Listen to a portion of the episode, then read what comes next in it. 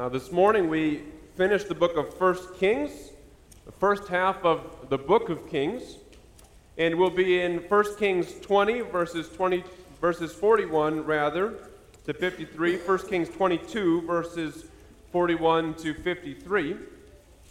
I invite you to turn there with me in the Pew Bible ahead of you, page 568.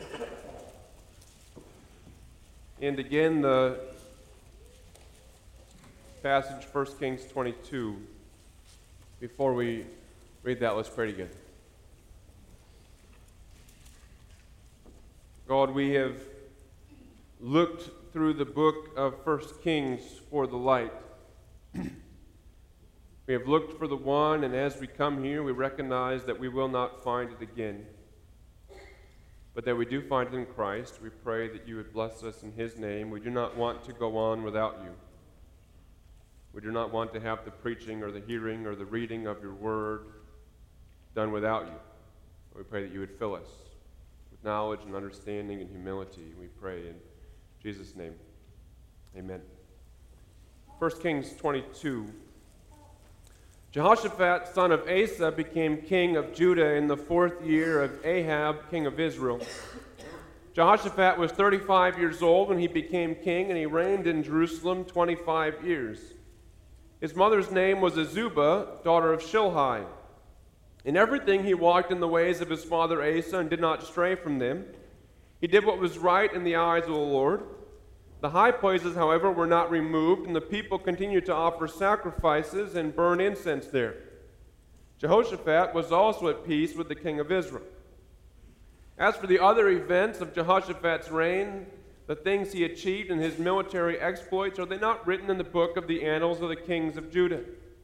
He rid the land of the rest of the male shrine prostitutes who remained there even after the reign of his father Asa. There was then no king in Edom, a deputy ruled. Now Jehoshaphat built a fleet of trading ships to go to Ophir for gold, but they never set sail. They were wrecked at Ezion Geber. At that time, Ahaziah, son of Ahab said to Jehoshaphat, Let my men sail with your men. But Jehoshaphat refused. Then Jehoshaphat rested with his fathers and was buried with them in the city of David his father, and Jehoram his son succeeded him. Ahaziah, son of Ahab, became king of Israel and Samaria in the seventeenth year of Jehoshaphat, king of Judah, and he reigned over Israel two years. He did evil in the eyes of the Lord because he walked in the ways of his father and mother, and in the ways of Jeroboam son of Nebat, who caused Israel to sin. He served and worshipped Baal and provoked the Lord, the God of Israel, to anger, just as his father had done. You know, the scriptures are full of men, good men, even great men who had one or two glaring failures. You can think of, of Noah Noah who built the ark, Noah who survived the, the great flood which wiped out the rest of mankind. But what's the first thing Noah does when he gets off the ark? He plants a vineyard, he gets drunk, and he lays around naked. And then you have Abraham, Abraham, the great man of faith, through whom all the nations of the earth be blessed. But Abraham routinely passed off his wife Sarah as his sister because he was afraid. And then he took the slave woman Hagar as his wife to help God keep his promise, as if God would need help. And you can think of the great King David, the great King David, the liberator of people, but there was that, there was that nasty incident with Uriah's wife, and he was such a putrid father that his sons died and rebelled against him. And then there's Moses who crossed the Red Sea, who saved the people, who delivered the law of God to the people of God, but then also he murdered the Egyptian and struck the rock when God said he should speak to it. And you go to the New Testament, there's Peter. Peter, the rock upon whom Christ would build his church. Peter, the one who was the, the first to confess Jesus as the Christ, but then is, well, Peter who denied the Lord three times. Peter who would have stopped the Lord from going to the cross. And Peter who would revert out of fear of the Jews into food customs and the, and the exclusion of Gentiles until Paul came to rebuke him. Scriptures are full of all kinds of, of men who are good, great, but have one glaring failure. Jehoshaphat is one such man. He's a good king. Even by many standards, Jehoshaphat was a great king.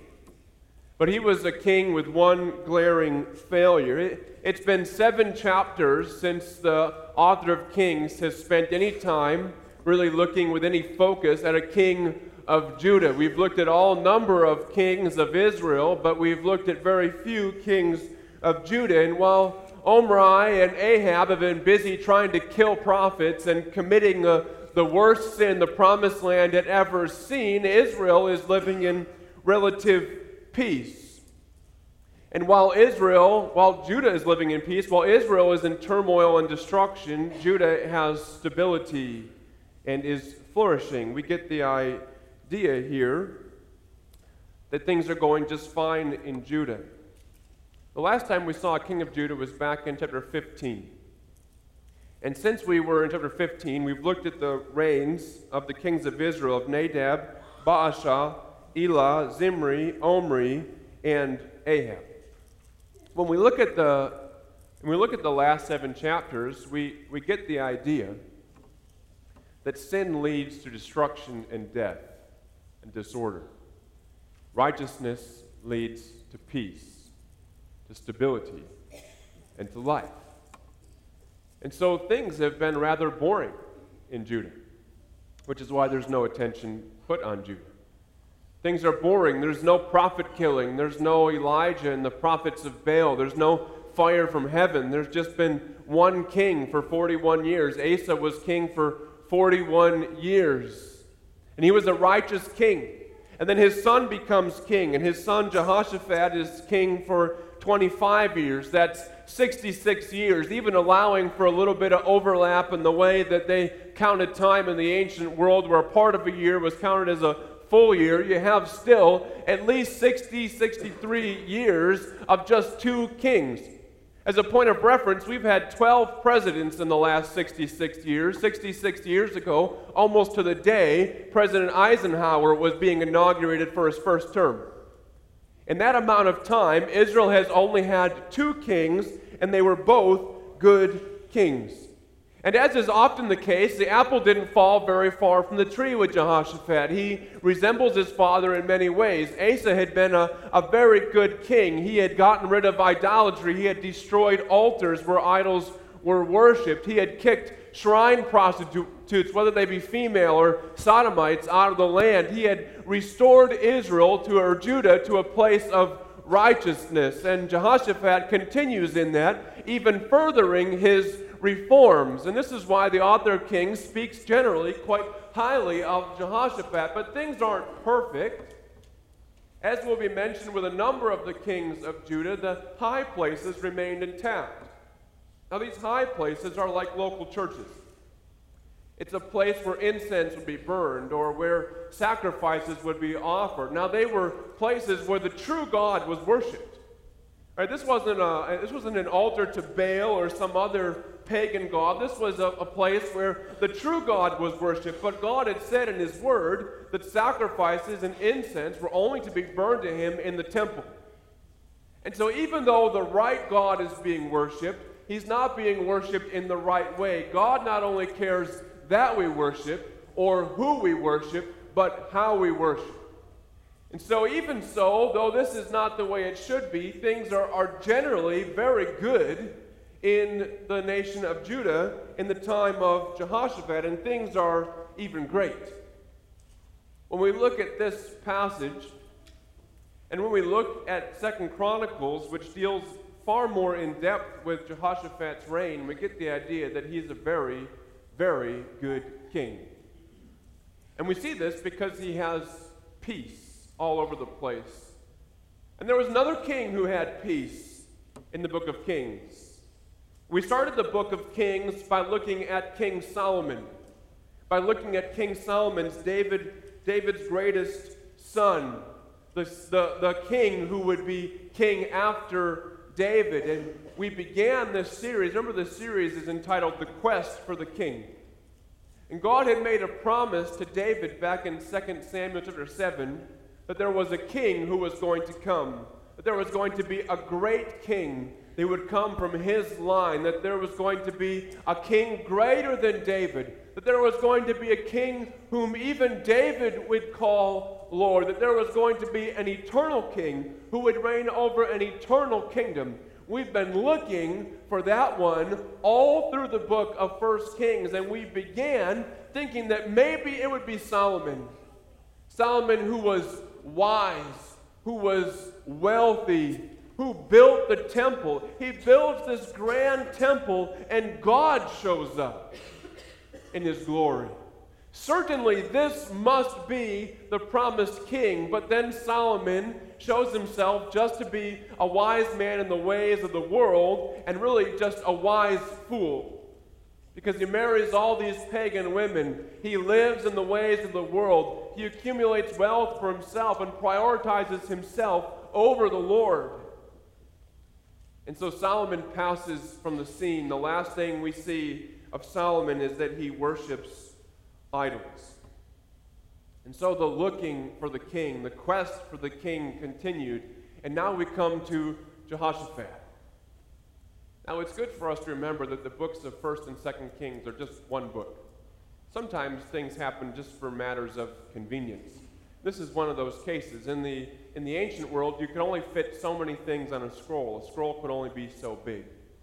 And so they took the one book of Kings and they cut it in half so that it could fit on two different scrolls. That's how we get the books of 1st and 2nd Kings. It's just one book.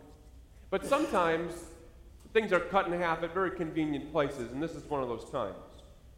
Because we see that the book of Kings is bookended, the book of 1st Kings is bookended by kings that are in ways great. And Jehoshaphat and Solomon are both some ways, great kings. In fact, as we look at the reign of Jehoshaphat, we're, we're supposed to see signs of Solomon everywhere.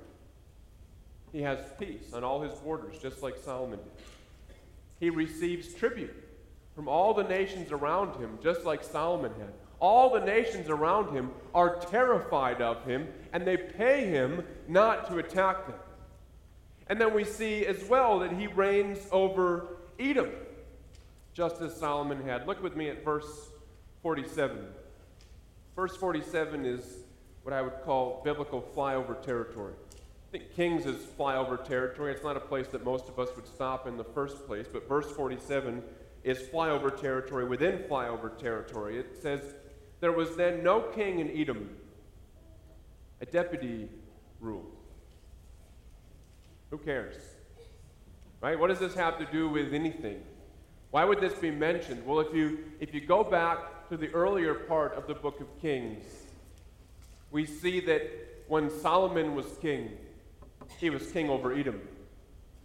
And the idea of a deputy is that this is not really a king, but this is somebody that Jehoshaphat appointed to rule over Edom. That Jehoshaphat, like Solomon before him, was king over Edom. And we're meant to read this and jump all the way back to the beginning of Kings and say, well, maybe this Jehoshaphat is the guy we're looking for. He has peace like Solomon. He is a son of David like Solomon. He receives tribute from other nations like Solomon. And he's a son of David like Solomon. And if we read the Bible forward, not backwards, if we read the Bible forward as if we don't know how it ends, we begin to get hope. We begin to think, well, maybe this is the guy. You know, Solomon had a lot of things going for him. This guy has a lot of things going for him. He's, he's wealthy, he's powerful, the nations fear him, but this guy is righteous. Solomon blew it with the idols, but this guy gets it. He doesn't blow it with the idols. In fact, he destroys idols. He kicks the idolaters out of his kingdom. Everything that Solomon messed up, it seems, this guy does well. Maybe this is God's promised king. And then we see even another similarity. Jehoshaphat builds a fleet. Solomon was the last king to build a fleet. He had built a fleet for the purpose of trading. It went off and traded and came back with apes and gold and all kinds of things. And Jehoshaphat builds a fleet as well. So we have another similarity peace and tribute and Edom and David's son, now a fleet. So the question is will this king be the one that we are looking for? And the answer is no. Because here our hopes for the great king get dashed on the rocks, the same as his fleet gets dashed on the rocks. Look with me at verse 48. Now Jehoshaphat built a fleet of trading ships to go to Ophir for gold, but they never set sail. They were wrecked at Ezion Geber. Solomon's fleets went out and traded, and they came back with great wealth, but Jehoshaphat's fleets never get out of port. It fails before it gets started. Not only will Jehoshaphat not be greater than Solomon, he won't even be as great as Solomon he falls short and he fails and he leaves us wanting. And the question is, why? Why did he fail? And the answer is given back in the portion of 1 Kings we read the last time we were together in Kings. And it goes back to this alliance he made with Ahab. Ahab had asked Jehoshaphat to come out with him to war. He'd asked him to help to have a, a, mutual defense treaty, that they would send their armies out together, and Jehoshaphat made peace with King Ahab. Even he married Ahab's daughter, Athaliah, to seal the treaty. Just like Solomon blew it with marrying pagans, so Jehoshaphat blows it by marrying pagans. And we see this venture fails in verse 49. At that time, Ahaziah, son of Ahab, said to Jehoshaphat, Let my men sail with your men. But Jehoshaphat refused. These fleets weren't just Jehoshaphat's fleets, but this was a, a mutual voyage. This was a partnership between him and Ahab and Ahaziah, the wicked kings of Israel. And we see this implied here in this passage, but it's made explicit in Second Chronicles 19. In Second Chronicles 19, we have an interaction between a prophet and King Jehoshaphat. Jehoshaphat is returning from war. It's the same war that Ahab had called him out to fight. That was the same war, the same battle against the Arameans. And if you were here, you'll remember that that was the battle in which Ahab died. The, this random Aramean archer, the text says, pulled his bow and shot in innocence or in ignorance. And the word of the Lord carried the arrow at just the right vector, at just the right velocity, and pins it right inside this minuscule, this minuscule gap in his armor. And Ahab dies standing up in his chariot. Well, Jehoshaphat lives and he goes back home. And instead of going back home and having relief, he goes back home, and the first thing that happens is he's met by a prophet. And we read this in 2 Chronicles 19, verse 2. But Jehu, the son of Hanani, the seer, went out to meet him and said to King Jehoshaphat, Should you help the wicked and love those who hate the Lord? Because of this, wrath has gone out against you from the Lord. Nevertheless, some good is found in you. For you destroyed the Asheroth out of the land and have set your heart to seek God. Jehoshaphat has some good, even a lot of good. But even still, God's wrath goes out against him. And why? Because he loved and partnered with those who hate the Lord. This becomes even more explicit when we read further on in Second Chronicles. It says, After Jehoshaphat, king of Judah, joined with Ahaziah, king of Israel, who acted wickedly, he joined him in building ships to go to Tarshish. And they built the ships in Ezion Geber. Then Eleazar, the son of Dodavahu of Mareshah, prophesied against Jehoshaphat, saying, Because you have joined with Ahaziah, the Lord will destroy what you have made. And the ships were wrecked and were not able to go to Tarshish. So we have we have more similarities between Jehoshaphat and Solomon. They both had peace. They both got tribute. They both ruled over Edom. They both were sons of David. They both built fleets. And they both married foolishly. They both made pragmatic alliances with those who hated God. And they both died. We see that in verse 50. and Jehoshaphat rested with his fathers, and was buried with them in the city of David his father, and Jehoram his son succeeded him as kings. These two kings, they have so much in common. Greatness mixed with total failure. They both leave us wanting. They both leave us unsatisfied. They both leave us waiting. They're both dead. And they both let us down. So why? Why did they do it? Why did they fail? They failed simply because of this. They forgot that they were different. They forgot that they had a better hope. They forgot that the people of God are different. The people of God are to act differently. They forgot that there is an eternal difference between those who love the Lord and those who hate the Lord. And they failed to trust the Lord. We see time and time and time again the necessity of trusting the Lord and the way the Lord always comes through. How did Noah survive the flood? By faith. How did Abraham become the father of Isaac? Not through the slave woman, but through his old, barren wife by faith. How did Moses cross the Red Sea? Not with the greatest bridge ever known to man. He crossed the Red Sea by faith in the power of God. How did David kill the giant? By faith in the power of God. And where did Solomon fail? And where did Jehoshaphat fail? They failed because they failed to trust in the power of God. The people of God don't do things the normal way. The people of God are people of faith. One of my favorite proverbs comes from Proverbs 13, verse 20. It says, Whoever walks with the wise becomes wise, but the companion of fools will suffer harm. Isn't that true here? Jehoshaphat had everything going for him. He had power, he had stability, he had right worship, he had resiliency, but then he teams up with the idolatrous, God hating, prophet killing Ahab. Now, why on earth would Jehoshaphat, who loves the Lord, why would he team up with Ahab, who hates the Lord?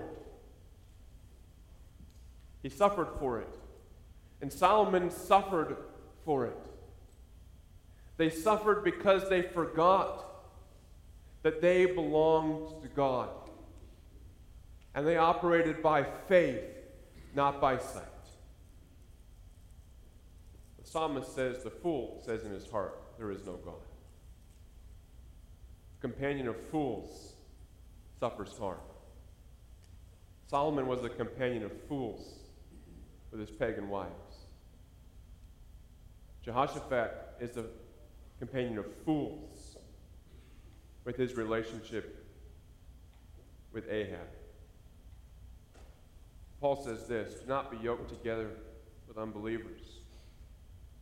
For what do righteousness and wickedness have in common? Or what fellowship can light have with darkness? What harmony is there between Christ and Belial and what does a believer have in common with an unbeliever? This is not just an Old Testament concept, but this is a New Testament concept as well. What is the thing that which plagues the kings of Israel and Judah from the beginning of Kings all the way to its end? The thing which plagues them most is that instead of trusting God, they entrusted themselves to those who hated God and they walked with fools. And we would be fools to think that the same temptation does not exist for us today.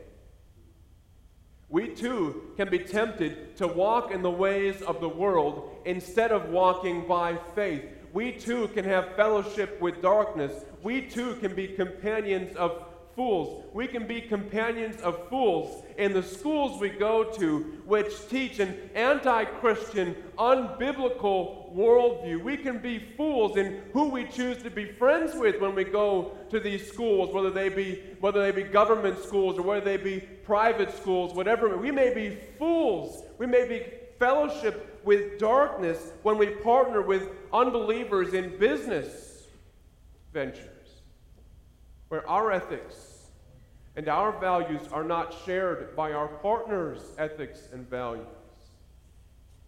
where we may be pulled towards wickedness and out of integrity and righteousness, we might fellowship with darkness in our dating relationships or in our marriages. You can walk with fools in what you watch on the television or what books you read or in the entertainments that you indulge. There are as many different ways to walk with fools as there are people in this sanctuary, times 10,000. We are always tempted to accommodate to the way of the world. Paul says, What fellowship does light have with darkness? The companion of fools suffers harm. That, it, that is, that our closest relationships, our dearest friends, our greatest commitment of time should be with the wise, the ones who love God, and not with the fools or those who hate Him. There's a lesson for a, for a church the lesson for our church in this as well. Jehoshaphat had all the right policies. He was anti idolatry, anti immorality, anti cult. He was pro God. He was pro Judah. He was pro trade. But where he failed is he got pragmatic. And he decided instead of trusting God to protect him, he would trust Ahab, the God hater, to protect him. And even while he had all the right policies in some areas, he let pragmatism, he let things which would be easier to see and to feel creep in to his policies in other places. And he suffered for it. And churches can do the same thing. We can do so many things right, or we can give up just in certain areas. Recently, I've been hearing reports, quite a few of them. I'm not sure why all of a sudden it's the case, but I've been hearing reports from all over the place that people I know are have gone and visited at churches for this reason or that, baptisms or whatever it may be, and they, they come back and they say, You know, I went to this church, and while I was there, I sat through the whole service, and nobody read the Bible. Nobody preached the Word. There was no sermon. It was two guys up on the stage talking to each other about how they, how they know the Lord, but nobody ever actually preached the word of the Lord. And what's the idea? The idea is that if we do things in a, in a non intimidating way, if we just sit and have a conversation instead of preaching God's word authoritatively, people might like it more and they might come to faith. But we forget something in that. We forget that it is Christ who builds his church. And we forget the way that Christ builds his church. He builds his church by the power of his Spirit through the preaching of the word. The disciples didn't sit and have a roundtable discussion at Pentecost, they preached the word so that everybody there could hear it. And they preached with conviction and with power. And they preached Christ crucified and raised. They didn't have laser light shows. They didn't have nice, non threatening conversations. They didn't neglect the word. They preached the word. It's so easy. It's so easy to become pragmatic to say, what, what is it that we can do that will bring more people in? What is it that we can do that will lower ourselves the lowest common denominator and spread ourselves a mile wide and a half an inch deep? But that's not what God calls us to. He calls us to preach and to sing and to pray and to baptize and to fellowship and to eat the Lord's Supper together. He calls us to a deep, rich, significant, meaningful worship. He doesn't call us to what is easy or what is popular. He calls us to what is powerful. He doesn't call us to build his kingdom. You will never once read in the scriptures that it is our job to build his kingdom. God builds his kingdom. God builds his kingdom by the preaching of the word, by prayer, by the songs of the saints. It is our job to pray. And what do we pray? Your kingdom come. Because God brings his kingdom. We are merely citizens in his kingdom who are to live in obedience to him, not becoming partners with the ways of the world, but instead being partners with Christ. We can do this as well in other areas. We can do this in the discipleship of our children. We can compromise with the world. We can become pragmatic in the ways of the world and the ways that we as, as parents or as a church family expect things from our children. The world expects almost nothing from children. The world expects almost nothing in the way of obedience or honor to parents or to authority. And it is very easy for us to become pragmatic, to do what is easy, and to allow children to violate the fifth commandment over and over and over and over and over again. It's very easy to do what is easy, to let attitudes and behaviors that have no place in a Christian home or a Christian church go unchecked. It's easy to leave church for lunch and get home for lunch sooner so that our children don't go to Sunday school. It's easy to sleep in and all the while communicate to our children that obedience to the command to love the Lord your God with all your heart is optional. It's easy it's easy to expect next to nothing from our children. It's a lot easier than doing discipleship and discipline. It's easy to not expect our children to memorize scripture or the catechism because, well, it's kind of hard. It's easy not to expect them to read the Bible because maybe they won't like it. But we're not called to do things that are easy. We're not called to raise our children like the world raises children. We're called to discipleship. We're called, as Paul says in Ephesians 6, to bring them up in the training and the instruction of the Lord. It was easy for Jehoshaphat to make an alliance with Ahab. It took faith. It would take faith not to. It's easy to raise our children like everybody else raises their children. It takes faith to train them up in the way of the Lord. Now, there are any number of other ways as a church we could fall into the same trap.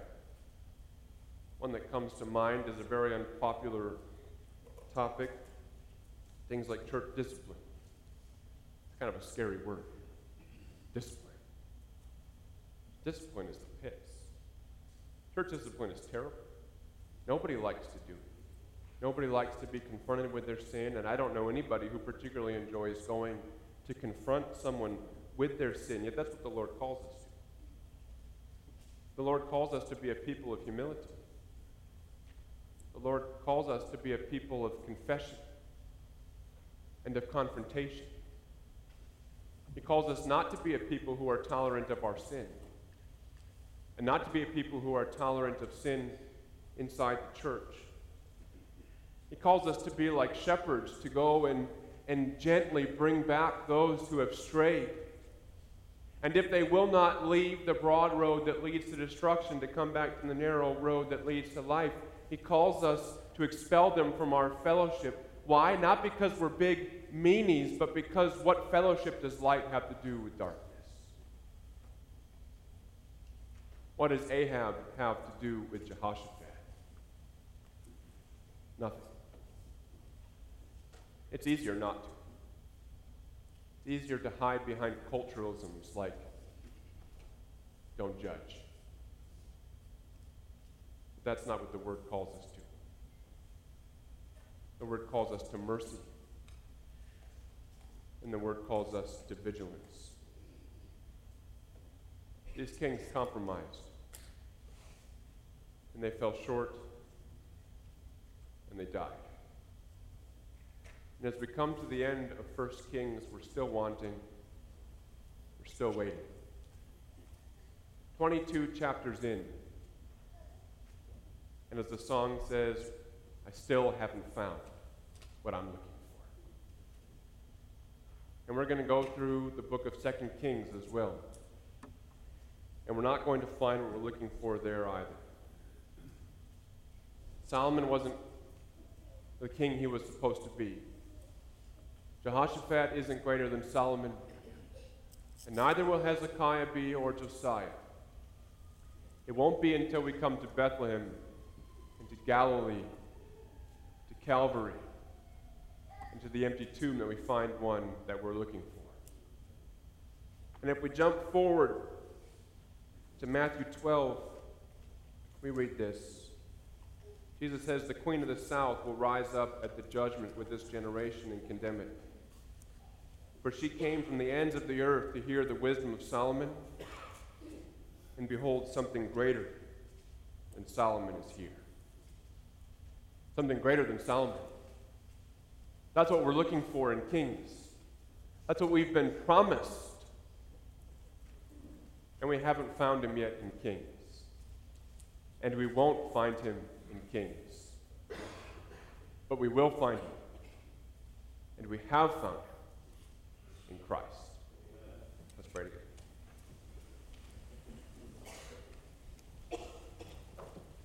Lord God, as we have trekked through 22 chapters in the book of Kings, we have had impressed upon us a number of things, but perhaps the greatest of which is that we are to trust your word, that every word proves true that any time we vary from it, destruction follows. Disobedience leads to death, righteousness and obedience leads to life. Lord, we thank you that we will in time, and we already have in our lives, come to the great King, who is greater than Solomon and greater than the temple, who's David's greatest son, the eternal King, the King of kings. We pray we might be obedient to him. And we pray as we were taught to pray, Your kingdom come, your will be done. May your will be done in our lives, in our church, and in this your world. We pray in Jesus' name. Amen.